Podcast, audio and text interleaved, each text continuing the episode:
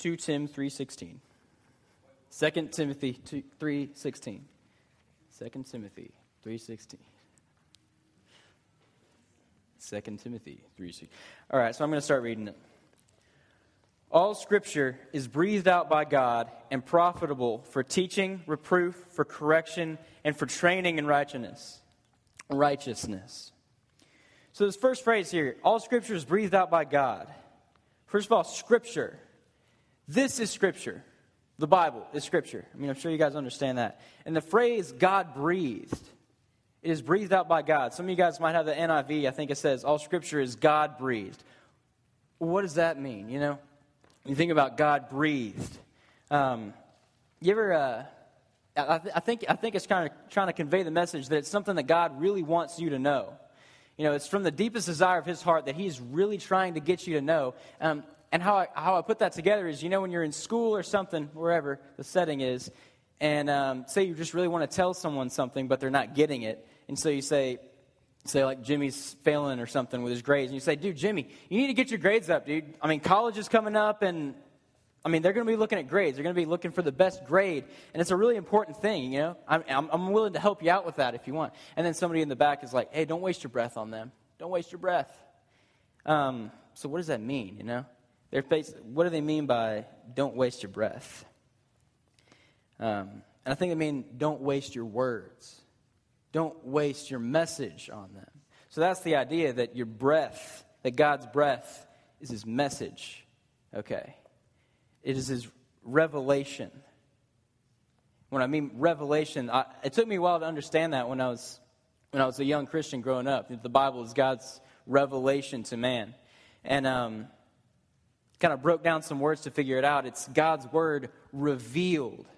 That's his revelation. It's the deepest desire of God's heart for us to know him. To communicate it through this is his word, his message, his spirit. And so the verse goes on. All scriptures breathed out by God and profitable for teaching, for reproof, for correction, and for training in righteousness so let's focus on Scripture is breathed out, profitable. We're going to focus on profit. It's like what it's good for. You know what I mean? It's when you, when you get a profit, it's what you get out of it, what you get out of Scripture. And what you get out of Scripture is teaching for reproof, correction, and training. So we're going to focus on tr- teaching, okay? The Bible is profitable for teaching. So, eh, I mean, it's good. Like, you think teaching, you think like teachers in school, you know, they teach you the curriculum or Sunday school teachers. Thank God for Sunday school teachers, right? I'm a Sunday school teacher. But, um, talking about teaching, this is a lot of stuff to teach, you know? I mean, people go to seminary for like year. I mean, at least three years. If you do it in three years, then you're pretty smart. Okay, seminary it takes a really long time, and you know, I started thinking, like, seminary, does that really get the entirety of the Bible? I mean, really, guys, seminary, it just gets the surface of this entire book, you know? And the way to understand this is to just have personal connections in your life that just explain it to you. I mean, you can learn all, you can learn as much curriculum as you possibly can from this, and it's just going to scrape the surface of what it really means. You know, and um, my, my granddad, he went to seminary. He was the pastor of this church a long time ago, David McMichael. He went to seminary, and I, I thought, when I was a little boy, I thought, man, he knows all about the Bible, you know? You go up to a pastor and you just ask him any question about the Bible, and he's going to give you an answer, and it's going to be 100% truth, you know? Um, and he's going to give you a good answer. He's not going to get the entirety of it, you know? My granddad's 82 years old, and he is still studying the Bible every single day. He, I mean, I went over to his house yesterday, as a matter of fact, to drop off uh, my grandma's prescription. And he wanted to show me all these books he's reading. He's still reading books about the Bible. He's 82 years old. He was a pastor, and then he got too old, and then he retired. You know, when you think of a pastor, it's like some old dude, you know. Heed the word of God. And my granddad got that old, and then he got older, and now he still needs to know about the Bible. He showed me his little devotions every single day. He reads that devotion and he gets a lot out of it every single day. This cannot be worn out. This is a lifelong study, and even more than that. So, for teaching, and for training. You know, um, when I'm talking to my Sunday school class, um, a few weeks ago I asked them, why are we here? What's Sunday school all about? And they said, to learn about God. That's why we're here. And that's absolutely right, to learn about God. But it says the Bible is profitable for teaching, reproof, correction, and for training.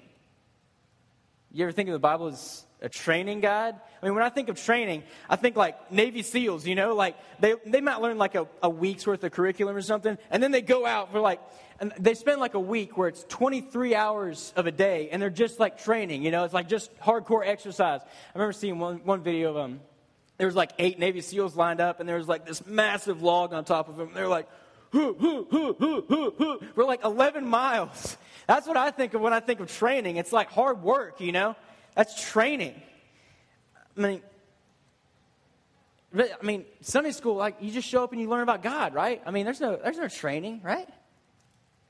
You just learn about God. And when you learn about God, you're good, right? I mean, yeah, but what's what's the point? What's the point of the teaching if you don't do? Y'all hear where I'm coming from? I mean, you get somebody to read the Bible you know, they read the Bible their entire lives and they know the Word of God and they, and they put it in their heart and then they don't spread it. They don't share it and they don't work, you know? Jesus Christ is my Savior, but He's my Lord. Am I really doing what He tells me to do? You know? A lot of times, um, I think some people, some people understand it to be like, you know, Jesus, thank you so much for saving my life, but don't tell me what to do. I want to live my life how I want to live it. Um, but that doesn't apply to Christianity. Not at all. Um, the thing is, a Navy SEAL, do you think, do you think once he experiences all that training, do you think he could teach somebody? I think he can. He knows exactly what he's doing. He's had the experience with it. He's training people, he's teaching them how to do it.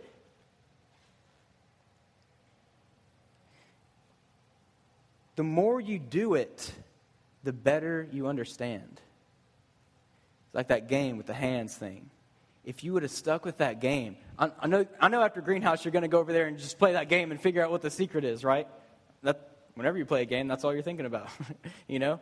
Um, and when I figured that, I played that with my little brother Alex, and he was like, "Oh yeah, I know, I know this, I know this secret. You just keep your arms limp." I was like, "What do you mean?" And he's like, "Well, try me." And I went, "What?" And I like fell over because he just kept his arms limp, and he just like didn't let me touch him, and just, I just like fell on the ground. It's like, "Wow, you, you're so much better than I."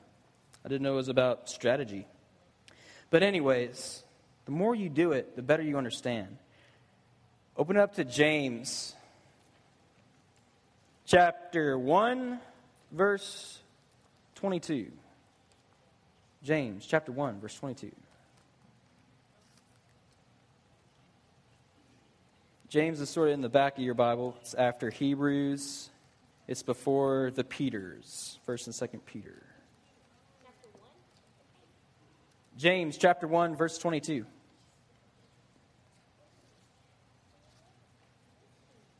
So if you haven't flipped there, I'll just go ahead and read it. It says this But be doers of the word, and not hearers only, deceiving yourselves. For if anyone is a hearer of the word and not a doer, he is like a man who looks intently at his natural face in the mirror, for he looks at himself and goes away and at once forgets what he looks like.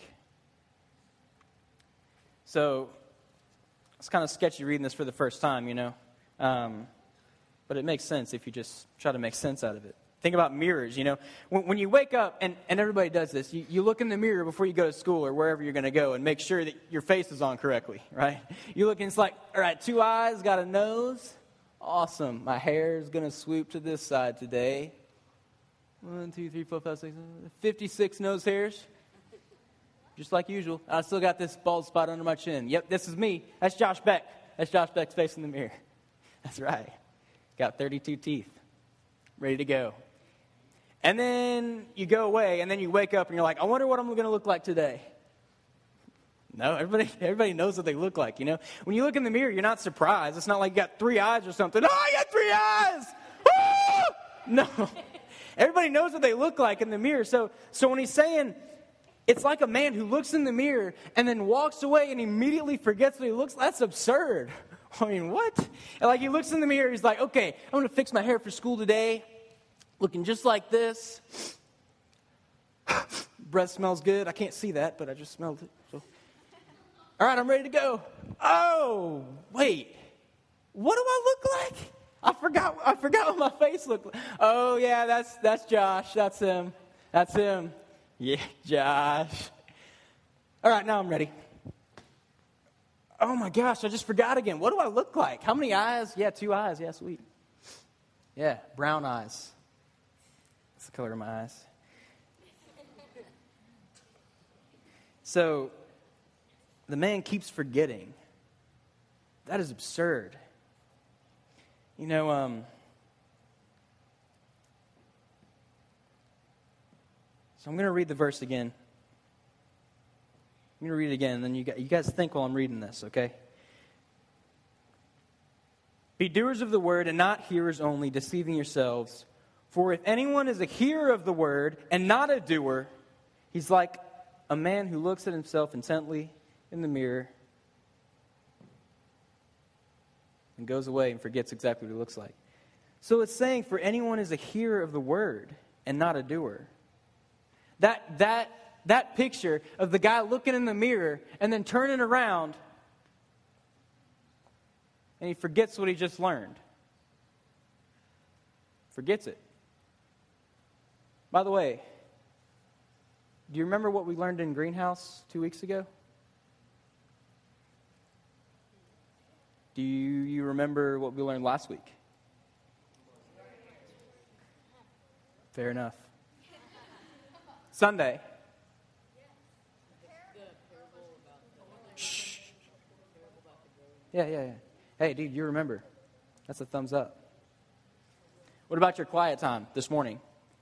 Which, I mean, I hope you're doing. Yeah. Um, so, yeah, it's pretty painful, you know? Most of the time, like, man, sometimes I just go to church, I learn something, I say, yeah, that's right. That's the word. That's the word of God. That's the Bible. That's God breathed. That's His word. That's His revelation to me. I remember this. I'm a Christian. I grew up. I know about Noah. I know about Jesus. I know this. I'm good.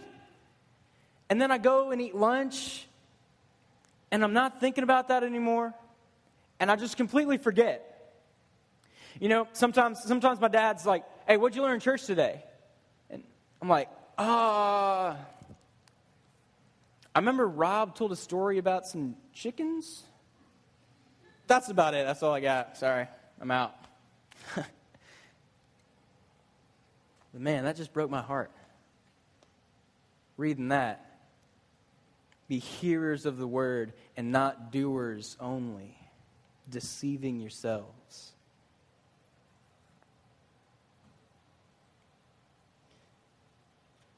Yeah. So, guys, um, some of you guys, some of you guys in this room are not Christians, and you're not. You, you don't really understand what I'm trying to say. And let me tell you this.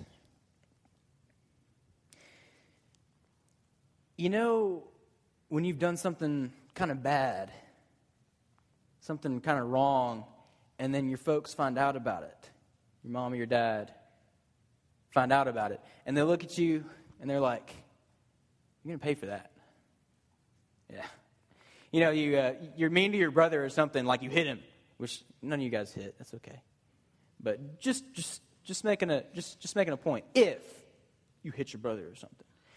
And then your dad looks at you in the face and says, You're going to pay for that, son. You're going to pay for that. And then you get punished, you know, just like, just like kids, just like kids and parents, you know, they get punished, you know. Um, so you might, they might have you like take out the trash for a month, you know, or maybe your dad spanks you old fashioned. That's that's the way to do it right there. Just kidding, just kidding. Old Southern style.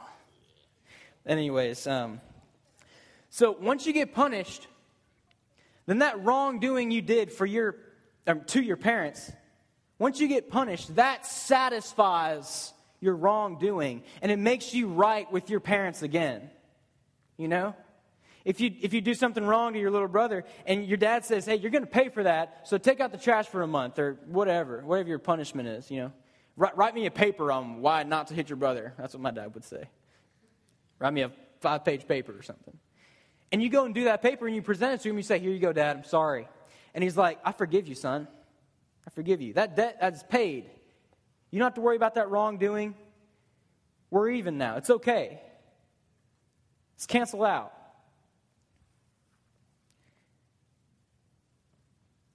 Well, let me tell you something, guys. God is your Father.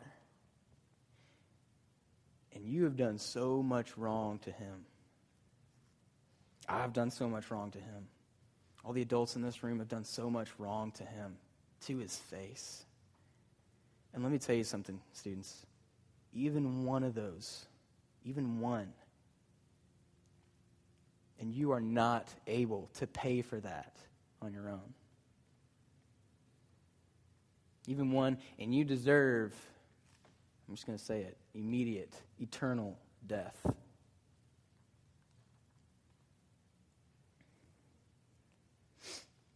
But God loves us so much. He said, Every single one of my one of my children, they've sinned against me, and they deserve hell. But I'm going to wait, I'm going to make a way for them to get to me I'm going to make a way for them to see my glory in heaven, and I'm going to make a way for them to rejoice in my name forever. So, here's the plan He sent Jesus Christ here.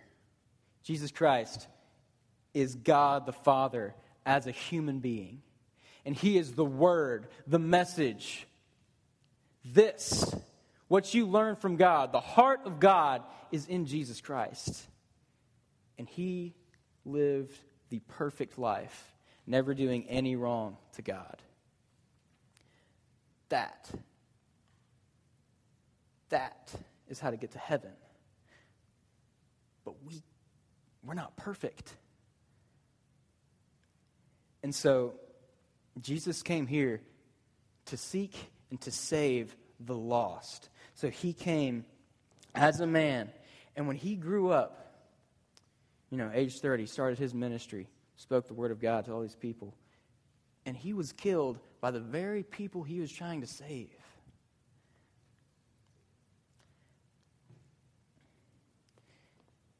And in turn, he was dead for three days, and he took the punishment that we deserved. The entire sin, the entire wrongdoing of the entire world was on his shoulders, and he took that pain for us. I mean, does that make you happy? Does that make you happy? That's overwhelming, guys. And he said, Whoever believes in me has eternal life. So I just I just want to I just want to ask. And you don't have to raise your hand right now. You don't have to get up or anything, but I was just wondering if any of you guys want the relationship with Jesus Christ that I have, or that any of the adults in the room have, or that any of the Christians have in the room. Just wondering if anybody want that today. Um, band's coming up to, to play a few more songs before we before we're dismissed, and just know it's not just hearing the word, but it's hearing and doing. If you hear this gospel and you want to be a Christian, then be a Christian. You come and talk to one of us, and we're, we're going to help you out, okay? We'll instruct you how to have this relationship with Christ. So, um, let's pray. Dear Heavenly Father, I, I thank you so much for these students, and I thank you for the opportunity to just to just preach your word, your, your revelation to these students, God. I pray that they would just be motivated for the Christians in the room just to be motivated to go home and to read your word and to do your work. And God, I pray for, for all the people that aren't Christians in this room that they would hear your gospel and that they would respond. God, draw them close to you. We bless your name, God. Jesus' name. Amen.